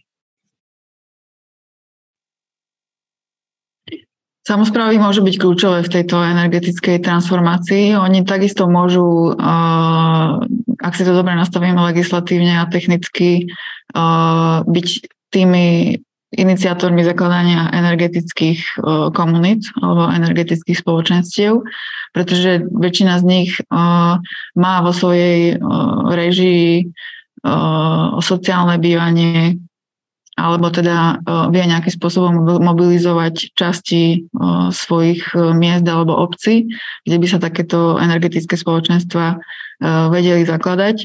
Zahraničí vidíme veľa pozitívnych príkladov, kde samozprávy práve plňa aj funkciu tých spomínaných one-stop shopov, kde spotrebiteľom alebo domácnostiam pomáhajú poskytovať e, v, v, v spolupráci s možno viac e, profesionálne vzdelanejšími subjektami e, poskytovať poradenstvo, keď chcú teda nejakým spôsobom renovovať, zateplovať alebo prechádzať na obnoviteľné zdroje. Vedia napríklad už pri tom, keď e, si pripravujú a schválujú projekty na, na výstavbu nejakých sociálnych bývaní, uh, už do týchto projektov uh, komponovať, aby tieto nové nehnuteľnosti boli energeticky pasívne, aby mali zelené strechy, aby mali teplné čerpadla, aby si ohrievali vodu uh, so, cez, cez solár, alebo jednoducho už v existujúcich objektoch vymeniť všetky žiarovky, záletky a spraviť tie drobné opatrenia, ktoré sme spomínali predtým. A mne sa napríklad veľmi páči aj uh, iniciatíva starostu Lunika 9, kde uh, on, vlastne táto mestská časť, uh, obecný úrad, má, je teda uh, myslím si, že si odkúpili časť bytoviek, ktoré tam sú respektíve majú ich nejaký, nejakým spôsobom vo svojej kompetencii a tam vlastne je veľmi pekne vidieť tú úlohu samozprávy, pretože vlastne keď ste tam boli, možno viete, keď nie, existujú tam ako keby dva druhy bytoviek. Jedni sú tie, čo sú v kompetencii mesta, Košice, sú v dezolátnom stave, nemajú tam vyťahové šachty, okna sú rozbité, z každého okna trčí taká tá rúra, pretože si, alebo teda na balkóne, lebo si kúria patrikmi, lebo všetci sú už vlastne odpojení od elektriny, ale zároveň sú tam krajšie bytovky, ktoré sú vlastne pod, pod správou mestskej časti. A to je vďaka osvietenému starostovi, ktorý vlastne má brata v Belgicku a tam videl, že používajú elektromery, teraz neviem, jak sa to presne volá, ale proste sú to, majú tam elektrínu na, na kredit ako keby. A starosta vlastne cez svojich um, zamestnancov uh, tieto bytovky má pod kontrolou cez vlastne jednoduchú mobilnú aplikáciu, presne vie, uh, ktorý byt koľko spotrebúva. Ľudia si chodia vlastne tú energiu, tú elektrínu ako keby predplácať na také karty alebo kupóny a stále keď sa im minie, tak vlastne im si, si to zase prídu dobiť, čiže sa aj učia hospodáriť s tými peniazmi a rovnaký systém majú aj na vodu. To znamená, že keď v nejakom byte praskne po trubie, tak on takisto hneď vidí, že niekde dochádza k nejakému úbytku vody a hneď, vie vlastne, kde došlo k tej havárii, lebo to má všetko vlastne v tej aplikácii. Takže aj toto je vlastne vec, ktorú, ktorú aj iné samozprávy minimálne v tých svojich sociálnych bytoch by vedeli spraviť. No a zároveň tu funguje aj taký pedagogický alebo motivačný faktor, že tí chudobnejší z tých horších bytoviek vidia, že tie lepšie bytovky, tí ľudia sú tam čistejší, nechodia smradlaví do, do sveta a teda sú motivovaní uh, aj oni sami na sebe možno lepš- viac pracovať, aby sa dostali ako keby za odmenu do tej lepšej bytovky. Čiže tá úloha samozprávy je naozaj uh, tiež veľmi dôležitá v tejto celej transformácii. Ďakujem pekne. Ešte dám slovo pani Dokupilovej a potom Michal Vodic sa hlási. A ja by som chcela iba k tomu dodať, že nielen v transformácii úloha samozpráv veľmi dôležitá, ale aj v riešení energetickej chudoby. Pretože oni, e, tie samozprávy najlepšie vidia, kto má veľké problémy a aj ako by im sa dalo pomôcť. Čiže um, si myslím, že veľmi dôležité pri riešení energetickej chudoby odovzdať čas kompetencií na samozprávy a nielen kompetencií, ale aj finančných zdrojov na riešenie tohto problému. Ďakujem pekne, pán Hudec. Hm, ďakujem. Pán Hudec, aj tu ešte aj jedna otázka špecificky pre vás, to znamená, ktoré organizácie osoby sú súčasťou skupiny, ktorá tvorila vyhlášku, ktorá má výjsť do platnosti v marci 23. Takže za, začnem asi tou otázkou. My sme oslovovali na jar 2022 zástupcov, že keď to tak zoberiem sektorovo, čiže organizácie, ktoré sú sociálnymi partnermi, to znamená zamestnávateľské zväzy a členov tripartity. Ďalej sme oslovovali veľkých alebo najväčších účastníkov trhu s elektrinou potom sme e, taktiež oslovali e, organizácie, ktoré zastrešujú jednotlivé kategórie účastníkov trhu s elektrinou od výrobcov cez malé distribučky e, až po, až po nejakých baterkárov, elektromobilistov a neviem koho všetkého. A taktiež tam boli pozvaní aj zástupcovia odberateľov. A to či už veľkých priemyselných odberateľov, alebo aj e, spotrebiteľské združenia, e, ktoré zastrešujú zájmy tých najmenších. Čiže e, mám za to, že sme oslovili všetkých. To, kto je dneska členom tej skupiny, závisí od toho, že kto nám pozitívne reagoval na túto výzvu, akých zástupcov nanominoval ale zhrnuté máme zhruba 20 členov tej pracovnej skupiny, takže, takže takto. Eh, ale samozrejme dodávam, že eh, štandardný legislatívny proces umožní vyjadriť sa absolútne, že každému. Hej, čiže nikto nebude obidený predtým, než sa bude ten návrh finalizovať a publikovať zbierke zákonov. Eh, potom to, čo som sa hlásil, len taký malý dovetok k tomu, čo pani Čakovská naznačila. E, tie kreditné elektromery. E, za to mám potrebu sa vyjadriť k tomu, lebo aj náš regulačný úrad podporil e, systém kreditnej elektriny v rámci schémy regulačného sandboxu. To znamená, že vytvorili sme nejaké podmienky formou priznania záštity, aby sa tento projekt nejak pilotne otestoval a potom, keď výjdu z toho nejaké praktické skúsenosti, aby boli zdieľané, aby sa to mohlo aj v rámci celého Slovenska nejak implementovať do praxe. Druhá poznámka k tomu, keď, keďže sme to podporili ako v rámci sandboxu, prirodzene sme to zahrnuli aj do odporúčaní v rámci koncepcie o energetickej chudobe, čiže vidíme v tom akože istý, nie je to riešenie energetickej chudoby, ale môže to byť efektívny nástroj na to, aby si ten odberateľ e, dokázal lepšie manažovať svoju spotrebu, hlavne aby sa nezadlžoval, a aby mal, aby mal nejaké také že cenové signály, ktoré by ho mohli motivovať povedzme k tým nejakým malým úsporám. A potom len na vysvetlenie, že o čo ide, tak veľmi rámcovo. Je to ako s mobilným operátorom, to znamená, že ten odberateľ elektriny si zaplatí nejaké množstvo kreditu, povedzme, že 20 eur, distribučka cez inteligentný merací systém, lebo to je podmienko, aby tam bol IMS e, systém nainštalovaný na tom odbernom mieste, mu to prečí, e, prepočíta na nejaké jednotky energetické alebo na počet dní pri nejakej obvyklej spotrebe alebo už akokoľvek No a potom akože ten, ten odberateľ akože vie dopredu, že zhruba s akým množstvom elektriny má kalkulovať, dokedy mu to vydrží. A dokonca akože v tom našom sandboxe tam ten koncept je postavený tak, že keď sa minie nejaký ten základný kredit, nejaká malá časť toho kreditu e, sa volá, že núdzový alebo nejaký taký rezervný kredit a ten už slúži len na to, že aby naozaj tá domácnosť mala večer svetlo a mohla akože nejak e, komfortne prežiť e, do toho dňa, kedy si opäť dobije ten kredit. Čiže odporúčam ako možno preštudovať si aj, tu, aj ten náš návrh koncepcie, je tam o tom nejaká tá jedna kapitola popísaná. Ďakujem pekne. Čas sa pomaly blíži ku koncu. Máme ešte niečo cez 10 minút, čiže ja už vlastne iba položím záverečnú otázku a položím vám v tom opačnom poradí, čiže začneme pani Dokupilovou, Čako, potom pani Čakovskou a pánom Hudecom. A to uzavrieme. A nebavili sme sa zatiaľ, alebo takto zatiaľ sme sa bavili najmä o bezprostredných riešeniach alebo tom, ako by sme mali v krátkom časovom horizonte reagovať. A skúsme si predstaviť, že teda máme aj viacej času a, a potrebujeme alebo chceme zabezpečiť, aby energetika pre domácnosti na Slovensku bola sociálne a environmentálne udržateľná. Čiže mojou otázkou pre vás je, aké typy zmien sú podľa vás v takomto dlhšom horizonte nevyhnutné, aby sme povedzme v horizonte niekoľkých rokov, desaťročia vytvorili energetiku, ktorá je sociálne udržateľná, to znamená, v ktorej nejaká externá kríza neohrozí nejakú výrazne veľkú časť obyvateľstva do prístupe k energiám, ale zároveň je environmentálne udržateľná, čiže reaguje na to, na, na, na situáciu, ktorú dnes máme.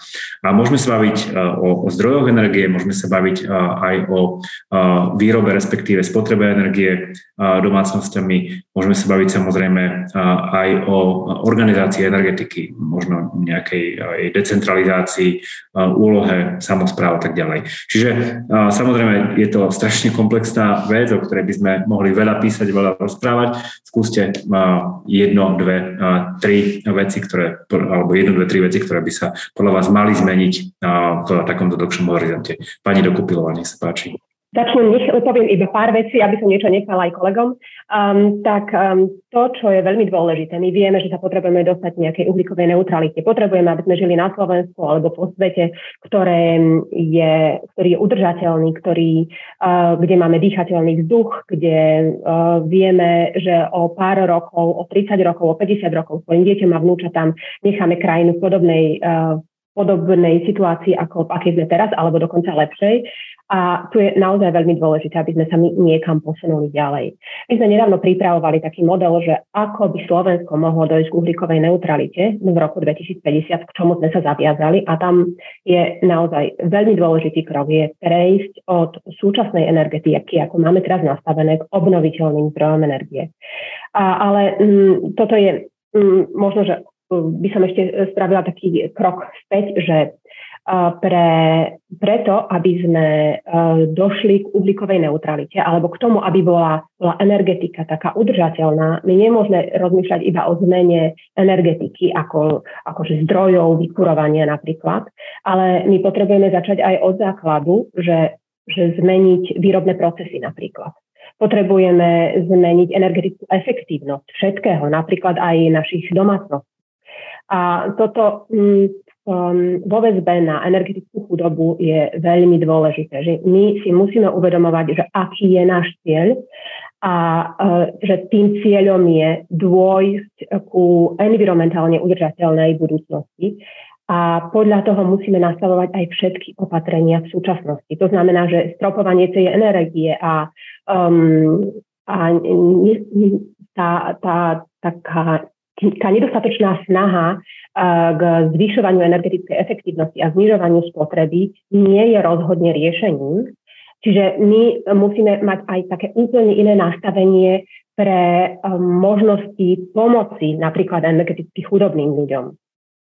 Um, to znamená, a aby som sa vrátila, že keď si povieme, že budeme stropovať ceny energií alebo budeme znižovať ceny energií pre energetických chudobných a to budeme hovoriť, že, že to je to najdôležitejšie riešenie, že toto nie je riešenie, pretože my nemôžeme myslieť iba na súčasnosť, ale potrebujeme myslieť oveľa viac do budúcnosti. A tie, tie riešenia, ktoré možno teraz stoja veľa peňazí, tak ak ich nespravíme, tak v budúcnosti nás to bude stať oveľa, oveľa, oveľa viacej. Um, čiže to, čo je dôležité, potrebujeme uh, určite prejsť uh, k obnoviteľným zdrojom energie a, a uh, tu na Slovensku je veľmi veľa zdrojov, ktoré my môžeme využiť. Uh, máme, máme aj slnko, máme aj vietor, a, ale um, Popri tom sa musíme aj reálne pozrieť, aká je situácia na Slovensku a nemôžeme, nemôžeme si hovoriť, že že všetkým ľuďom, všetci ľudia by mali mať obnoviteľné zdroje energie v priebehu najbližších troch, piatich rokov, pretože na to my nemáme ani pripravenú, ani, ani vláda sa na to nepripravuje, um, kde, pretože vidíme, že chýba taký, také základné podchytenie napríklad vo vzdelávaní, že vláda nepodporuje vzdelávanie ľudí, ktorí by vedeli v budúcnosti vyrábať alebo inštalovať rôzne obnoviteľné zdroje energie, či teplné čerpadlá, či, e, či solári a podobne. Čiže um, toto sú ďalšie kroky, ktoré e, je nutné spraviť k tomu, aby sme my vôbec došli k faktu, že môžeme rozmýšľať, že poďme, zmeníme energetický mix Slovenska. Tak to, toto na začiatok, keď ešte niekto niečo nepovie z toho, čo by som rada, tak pridám. Ďakujem pekne. Pani Čakovská. Ja súhlasím s pani Dokupilovou, že teda mm, decentralizácia je cesta aj pre Slovensko a samovýroba je cesta aj pre Slovensko. A teda kompetentní politici a iné štátne orgány by naozaj mali zrátať, koľko máme peňazí a navrhnúť opatrenia pre všetky kategórie domácnosti, od nízkoprímových až po tie uh, najbohatšie, aby všetci, ktorí potrebujú zatepliť, zrenovovať, mohli zatepliť, zrenovovať, zvýšiť si energetickú efektívnosť a následne prejsť na obnoviteľné zdroje s pomocou štátnych schém, čiže potrebujeme prekopať zelenú domácnostiam, e, obnov dom a takisto aj e, štátny fond rozvoja bývania. Ale e, zároveň súhlasím no, s pani Dokupilovou, že je potrebné aj zmeniť zmyšľanie Slovákov, pretože my sme tu 10 ročia žili v striktne regulovanom prostredí, čiže napríklad môj starší kolega, ktorý je už vlastne má cez 60 rokov, pre neho je nepochopiteľné si predstaviť, prečo on by sa mal starať o to, ako znižovať spotrebu energie, keď žije celý život v bytovke v byte a teda platby za energie mu každý mesiac odchádzajú cez SIPO. Čiže pre ňoho je úplne nepredstaviteľné sa tým vôbec začať zaoberať a nevie si nejakým spôsobom, uh, alebo ani si možno nechce uvedomiť, že by to mal nejakým, že by to mal sám manažovať a, a nejako meniť. Čiže toto by sme naozaj mali zmeniť spoločne aj tým, že budeme uh, zvyšovať tzv. energetickú gramotnosť už možno od malých detí v školách, aby vedeli, že tá energia je komodita, ktorú, ktorú oni majú v rukách a ktorú vedia uh, veľa spôsobmi manažovať. No a takisto, čo vidíme vlastne aj v západných krajinách, je, že Hlavne keď prišli veľké, tieto veľké zmeny cien energií, tak ich lepšie zvládli krajiny, ktoré sú navzájom prepojené. Čiže už sa nebudeme hrať ako keby na národnom piesočku a, a teda mať národný trh s energiami, ale vlastne napríklad sme to videli minulý rok, keď v jednej krajine fúkal vietor, tak vlastne z toho benefitovali a mali z toho energiu obyvateľia inej krajiny. Práve vďaka tomu, že tie jednotlivé národné trhy už sú navzájom prepojené a takisto sa musíme pripraviť na to, čo by sme už teda mali od 1. januára, keby neprišli tie externé vplyvy, ktoré prišli, že čo skoro tu naozaj budeme mať aj tzv. zmluvy s dynamickou cenou energie, lebo napríklad v Španielsku a Belgicku, kde už ich majú, sa ukazuje, že to môže byť lacnejšie pre spotrebiteľov, aj keď pre nás je to teraz úplne nepredstaviteľné, ako mať nejakú regulovanú alebo stálu cenu, ale zase si to vyžaduje uh, oveľa viac uh, informovaného spotrebiteľa, aby vedel, že kedy, ako a koľko energie uh, spotrebúva a s tým súvisí aj oveľa masívnejší nástup smart metrov, pretože na Slovensku sme naozaj veľmi pozadu, len minimum domácnosti stále má inteligentné elektromery, na základe ktorých vlastne tie informácie môžu dostať a tú svoju spotrebu si lepšie manažovať a kontrolovať. Napríklad Bulhári, Bulharská spotrebiteľská organizácia už vyzvala svojho ombudsmana, aby minimálne pre zraniteľné domácnosti boli tieto inteligentné elektromery povinne poskytnuté distribučnou spoločnosťou alebo štátom. Čiže aj to je jeden aspekt, aby sme teda vedeli sa pohnúť dopredu. Ďakujem pekne. A Michal Hudec, ktorý si zároveň teraz môže zložiť klobúk zástupcu inštitúcie a môže hovoriť ako človek, ktorý v energetike pôsobí dlho a v rôznych oblastiach a pozíciách. Čiže nech sa páči. Ja dodám, že začínali sme nejakým spôsobom aj spoločne ešte v Euraktive, takže sa na záver e, hrdo hlásim k svojim profesným začiatkom, ale e, k tej otázke, že, že čo spraviť. Mne sa páčilo, ak pán Žanový na úvod povedal, že energetická kríza pominie, ale klimatická tu zostane. Čiže možno, že taký prvý bod, že čo spraviť je, že snažiť sa akože o nejakú zmenu prístupu k vlastnému spotrebiteľskému správaniu, sledovať, že akú mám proste nejakú environmentálnu stopu. A to teraz ako nemyslím nejak ekonáboženský, ale je fakt, že mám možnosti rozhodovania a či sa rozhodnem tak alebo onak môže mať proste akože aj dopad na moju spotrebu energie. Tak ako sme v diskusii počuli, niekedy také jednoduché opatrenia, že kde dám chladničku alebo ako nejak veci usporiadam v domácnosti, môžu mať aj merateľný efekt. Potom druhá taká vec k tej energetickej chudobe mi nedá akože spomenúť, že Eh, cieľom alebo takou snahou spoločnosti by malo byť, aby sme eh, nejakú stratégiu boja proti energetickej chudobe eh, nemuseli vôbec nejak využívať. Tá koncepcia by mala byť, alebo teda ten prístup štátu by mal byť v podobe nejakej záchrannej siete, tak ako je to napríklad v oblasti sociálnej politiky. Aj energetická chudoba patrí do sociálnej politiky, ale napríklad nie, nie je cieľom žiadneho štátu mať celú armádu nezamestnaných, je cieľom štátu vytvárať podmienky, aby každý e, sa vedel uplatniť e, na trhu práce, či už proste v podnikaní alebo v nejakom zamestnaneckom pomere. A ak nedokáže z nejakých dôvodov v nejakom momente proste akože tú prácu e, realizovať alebo si nájsť, tak je tu tá záchranná sieť. Čiže aj tá energetická chudoba alebo koncepcia proti nej by mala byť len nejakou záchrannou sieťou, ale cieľ by mal byť, aby sme nemali vôbec problém s energetickou chudobou. A potom akože z toho energetického súdka, eh, keď sa vrátim k tomu, že pôsobím v energetike dlho, eh, keď sa pozrieme na tú súčasnú krízu, tak eh, to, čo nás nevie dostať, sú zdroje, zdroje, zdroje, zdroje, zdroje a ešte raz zdroje, to je asi gro.